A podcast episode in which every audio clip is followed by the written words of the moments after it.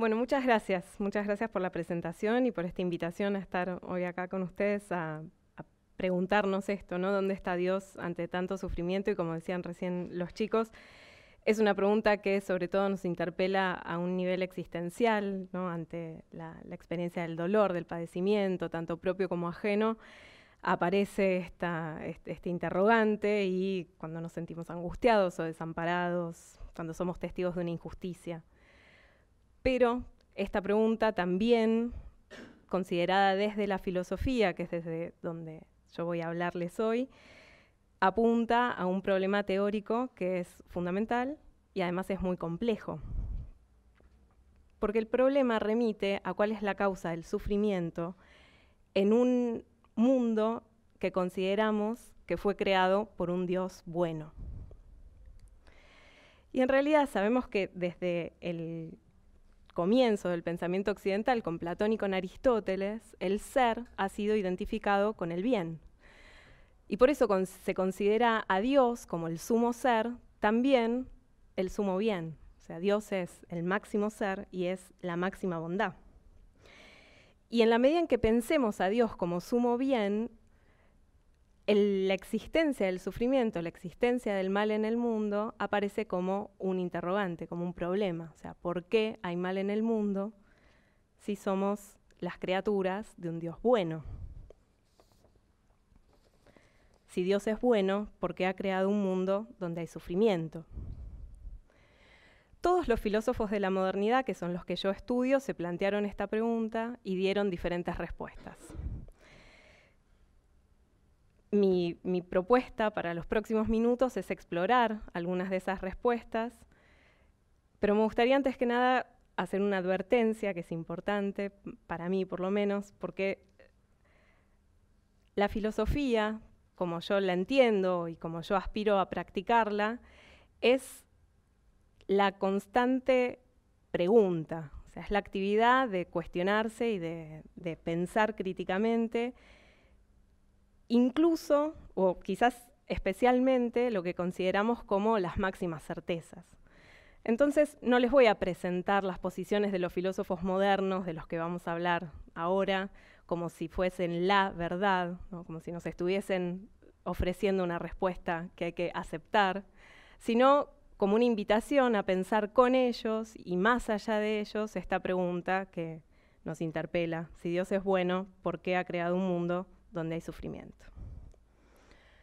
Una manera quizás sencilla de responder a esta pregunta es, y, de alguna manera desarticular la paradoja, es decir que el sufrimiento proviene de otra causa, no de Dios. Dios no es la causa del mal y del sufrimiento, hay otro principio, un principio del mal, que explica el sufrimiento en el mundo. Y entonces podríamos pensar que existen estos dos principios, el principio del bien y del mal, la luz y la oscuridad, y que eh, se encuentran en una permanente batalla y que el mundo es expresión de esa batalla. Esta posición, que por ejemplo la, adoptaron los maniqueos, San Agustín habla en sus confesiones de, de ellos, cuenta que él adhirió en su juventud, y además fue una posición muy difundida durante la Edad Media. Pero también hoy pensamos muchas veces el mundo como una combinación de estos dos principios, ¿no? como si allí se dieran cita el bien y el mal y estructuramos la realidad de este modo dualista. Incluso muchas veces se apela a esta visión dualista de una lucha del bien y del mal para justificar guerras, invasiones, bloqueos, persecuciones. Parece que la lucha contra el mal lo justifica todo e identificar a un país o un régimen político, incluso a una persona con el mal, es la que permite esta, esta guerra despiadada. Pero esta respuesta dualista no satisface a los filósofos de la modernidad, porque ellos lo que buscan es un principio explicativo de toda la realidad un único principio, un ser supremo que reúna todas las perfecciones, incluso la bondad. Si Dios no puede ser la causa del, sufrimiento y tampoco existe un principio del mal, entonces el sufrimiento, dicen muchos filósofos, debe ser el resultado de la libertad humana. Debe haber un origen moral que explique la existencia del sufrimiento y del mal. Esta explicación del origen del mal en la, conducta humana es la que encontramos, por ejemplo, en el mito de Pandora. Pandora desobedece el mandato de los dioses, que le dicen que no abra la caja que contiene o la ánfora que contiene todos los males, pero su curiosidad la vence, termina abriendo la caja y allí salen los males al mundo. También es la idea que está detrás del relato del Génesis. Adán y Eva también son expulsados del Edén por desobedecer un mandato divino y las enfermedades, el, el, trabajo, la fatiga, los dolores del parto, todos los sufrimientos son una consecuencia de haber pecado. El sufrimiento tiene entonces, dicen muchos filósofos, un origen moral, depende de la decisión de los seres humanos. Y en esta línea, René Descartes, el fundador de la filosofía moderna, considera que el origen del sufrimiento es moral, que se explica por la libertad humana, e identifica tanto el error como el pecado con una mera privación. Si el error y el pecado son mera privación, entonces no requieren una causa, son un no ser que no requieren el concurso de la causalidad o de la acción divina para existir. Según Descartes, los seres humanos poseemos una voluntad que es infinita y libre y un entendimiento que es limitado. El error y el pecado suceden cuando nuestra voluntad infinita afirma o desea una idea que el entendimiento le presenta oscura y confusa. Si nuestro entendimiento únicamente nos presentara ideas claras y distintas, jamás nos equivocaríamos, jamás pecaríamos. Pero somos finitos, estamos constituidos de esta manera y lo que deberíamos aprender es a refrenar nuestro deseo, refrenar nuestra voluntad y no afirmar, no desear, salvo que esas ideas que se nos presentan sean claras y distintas. Surge entonces la idea de que si perfeccionamos nuestro entendimiento, si avanzamos en el conocimiento verdadero, evitaremos el error, evitaremos el pecado y por lo tanto evitaremos el sufrimiento. Si el sufrimiento es una responsabilidad del hombre, es una responsabilidad de un mal ejercicio de la propia libertad, entonces también está en nuestras manos evitarlo. Este perfeccionamiento eh, intelectual conduciría a un perfeccionamiento moral y dejaríamos de sufrir o al menos sufriríamos menos. Esta idea se hace muy fuerte en el racionalismo moderno, es también una de las ideas eh, rectoras de, de la ilustración, pero también se encuentra muy extendida en nuestra actualidad. Consideramos que muchas de nuestras de nuestros padecimientos, nuestra mala salud, nuestros dolores físicos, nuestras enfermedades psíquicas, son producto de malas decisiones, de malos hábitos, de una vida sedentaria, de mm, comida eh, poco saludable, de relaciones tóxicas. Entonces, si pudiésemos conocer eh, qué nos hace bien y qué nos hace mal y elegir en consecuencia, a partir de ese conocimiento verdadero, podríamos evitarnos muchísimos sufrimientos. Esta es una primera respuesta.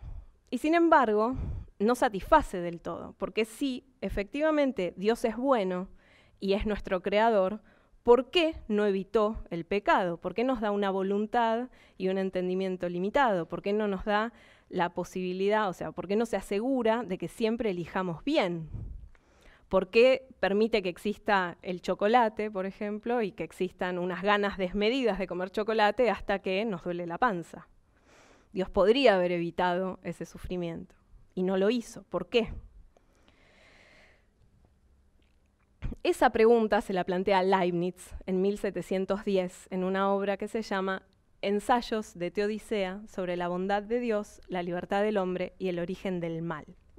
Leibniz inventa la palabra teodicea, que etimológicamente significa justificación de Dios, para intentar explicar precisamente eso. ¿Por qué, si Dios es bueno, ha creado un mundo, un universo en el cual existe el pecado, existe el sufrimiento, existe el mal?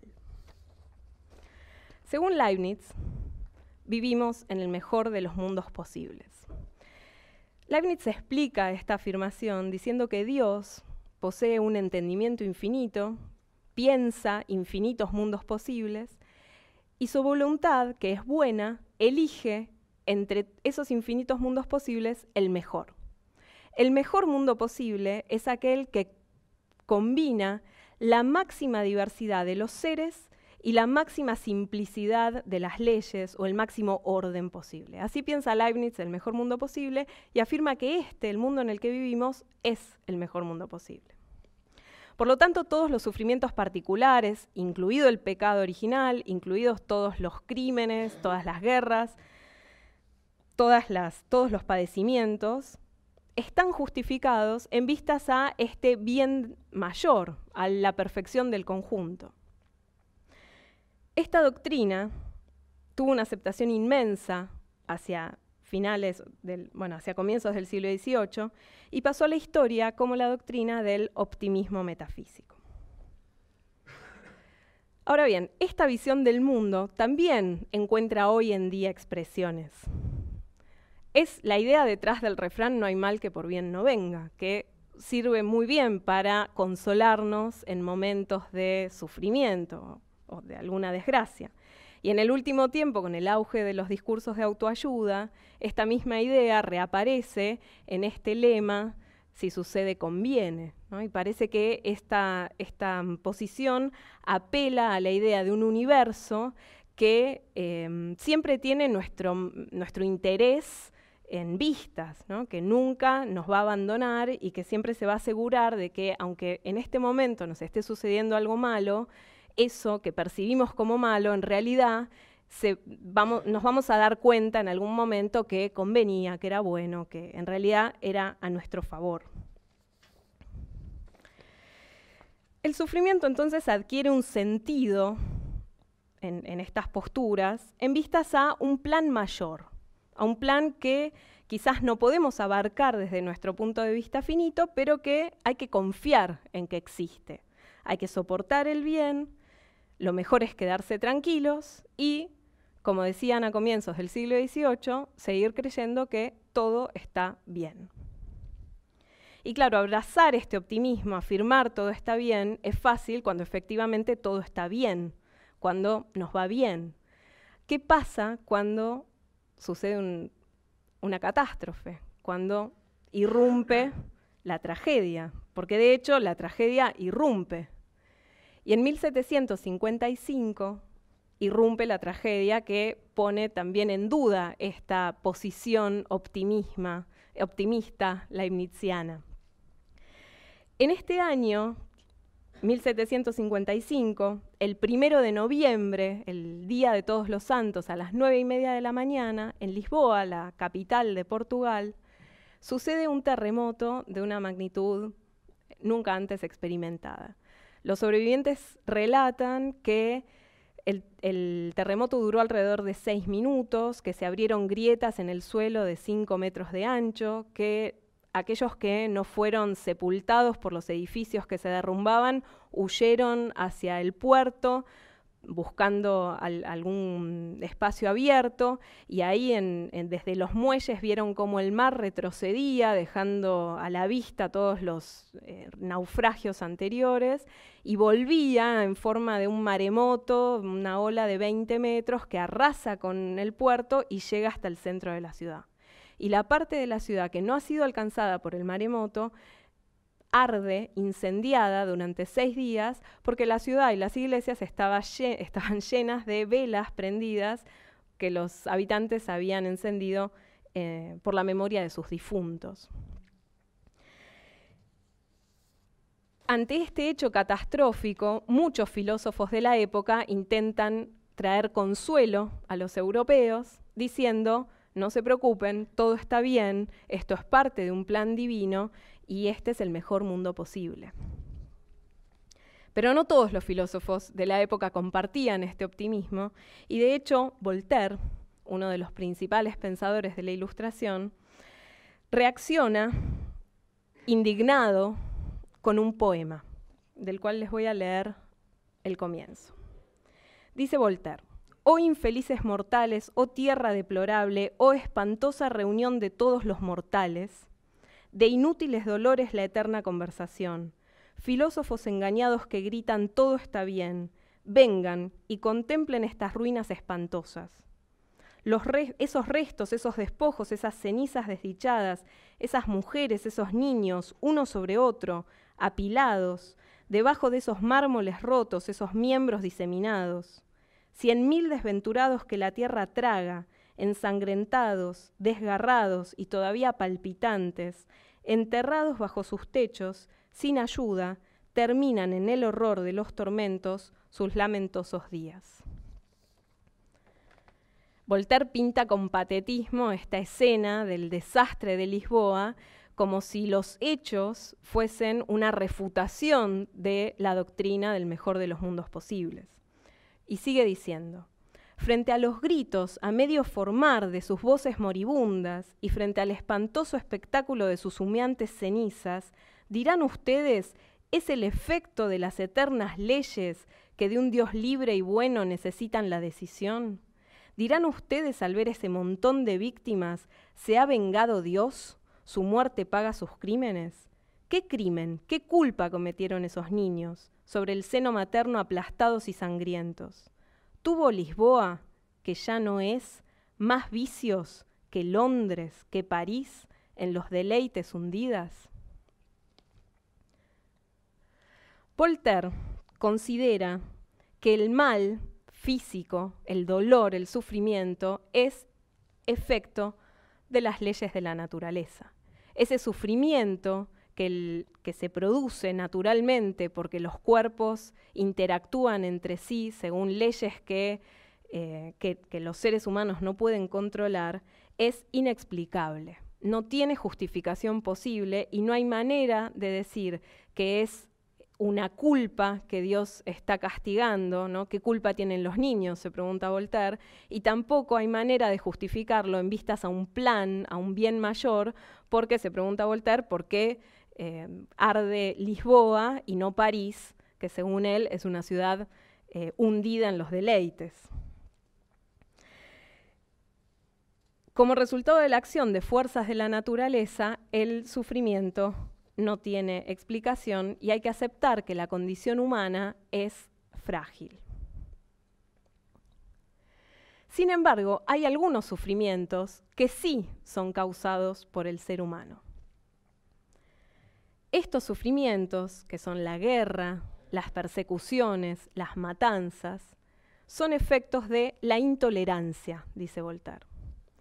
Y la intolerancia, a su vez, es un efecto de la superstición, la ignorancia y el ateísmo. Estos son los sufrimientos que los seres humanos tienen que explicar y evitar, no los terremotos.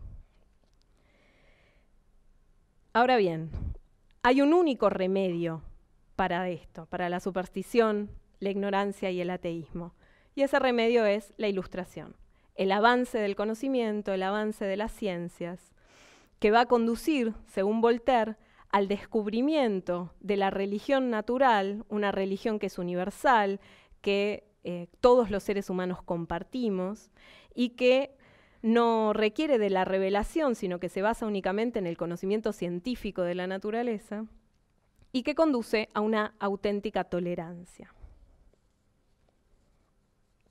Solo este conocimiento del Dios verdadero, de esta religión natural, pondrá fin a la intolerancia y pondrá fin a este sufrimiento que sí tiene un origen humano. El poema de Voltaire se publica y pocas semanas después, otro de los exponentes de la filosofía del momento, Rousseau, y este es el último del que voy a hablar, le responde en una carta. Una carta en la cual le expresa su más profunda admiración, pero le, le dice que está en total desacuerdo. Según Rousseau, o podríamos resumir la posición de Rousseau en la siguiente frase. Todo es perfecto al salir de manos del hacedor de todas las cosas, todo degenera entre las manos del hombre. Al revés que Voltaire, Rousseau conserva una postura optimista. La naturaleza es buena y el ser humano es bueno por naturaleza. Y sin embargo, Rousseau, al revés que Voltaire, es sumamente pesimista acerca de los avances de la civilización y la cultura. Mientras que Voltaire había visto ahí la posibilidad de luchar contra determinados sufrimientos, Rousseau ve en la civilización y la cultura el origen de todos los sufrimientos y de todos los males humanos. Para él, todo el sufrimiento que aqueja al hombre proviene de la vida en sociedad. Y nuevamente lo que encontramos es una explicación moral del mal. O sea, el, sufrimiento y el mal dependen de la acción humana. Pero no remiten a un pecado original, a una desobediencia, a una ley divina, sino que remite a la cultura de su época, a la estructura de la sociabilidad. Incluso el terremoto de Lisboa, incluso los sufrimientos ocasionados por el terremoto de Lisboa, según Rousseau, pueden explicarse por la cultura. Porque le escribe en esta carta a Voltaire, el terremoto no hubiese tenido víctimas si los habitantes de esa ciudad no, hubiesen construido casas de seis o siete pisos, hacinados todos en, en una zona muy pequeña, e incluso ¿Cuántos, se pregunta Rousseau, habrán muerto porque querían salvar sus vestidos o sus dineros o sus pertenencias? Es eso, es la cultura, es la avaricia, el lujo, lo que explica tanto sufrimiento y tantas muertes, no el terremoto. Para Rousseau los seres humanos, decíamos, son buenos por naturaleza y es la sociedad la que los corrompe. Ahora bien, esa sociedad, esa esa sociedad corrompida, que corrompe y que, es la causa de los sufrimientos, Rousseau explica su génesis históricamente. El ser humano, dice Rousseau, vive en un estado natural, en un estado de naturaleza en el cual se, mm, sirve de, de la naturaleza que lo rodea para satisfacer todos sus deseos y todas sus necesidades, pero poco a poco entran en contacto unos con otros, comienzan a requerir la ayuda mutua, comienzan a buscar algunas comodidades, dice, ficcionalizando una, supuesta salida de este estado de naturaleza, dice Rousseau, dejan, abandonan el árbol o la caverna para construirse casas. Entonces, cuando viven en casa ya eh, comienzan a, sociabilizar entre ellos, la música, el canto deviene un entretenimiento, comienzan a competir, a ver quién es mejor, a ver quién recibe más, más honores y más admiración. Allí surgen la envidia, las venganzas. Todos quieren ser estimados, surge la vanidad. Y no tardan en enfrentarse unos a otros. Pero además, lo que surge en este momento es la idea de que acumular más alimento del que cada uno necesita es beneficioso. Entonces comienzan la división del trabajo. Y Rousseau encuentra un punto en esta historia natural del ser humano que él relata de esta manera, que es el origen de la sociedad civil. Dice Rousseau, el primero que habiendo cercado un terreno tuvo la ocurrencia de decir esto es mío y encontró gente tan ingenua que le creyó, fue el verdadero fundador de la sociedad civil. Cuántos crímenes, cuántas guerras, asesinatos, cuántas miserias y horrores hubiera ahorrado al género humano aquel que hubiera gritado a sus semejantes, no escuchen a este impostor, están perdidos y olvidan que los frutos son de todos y la tierra de ninguno. Como ven, la instauración de la propiedad privada es el acto que da origen a la sociedad civil, pero no es un acto basado en la justa distribución, sino que es un acto de usurpación.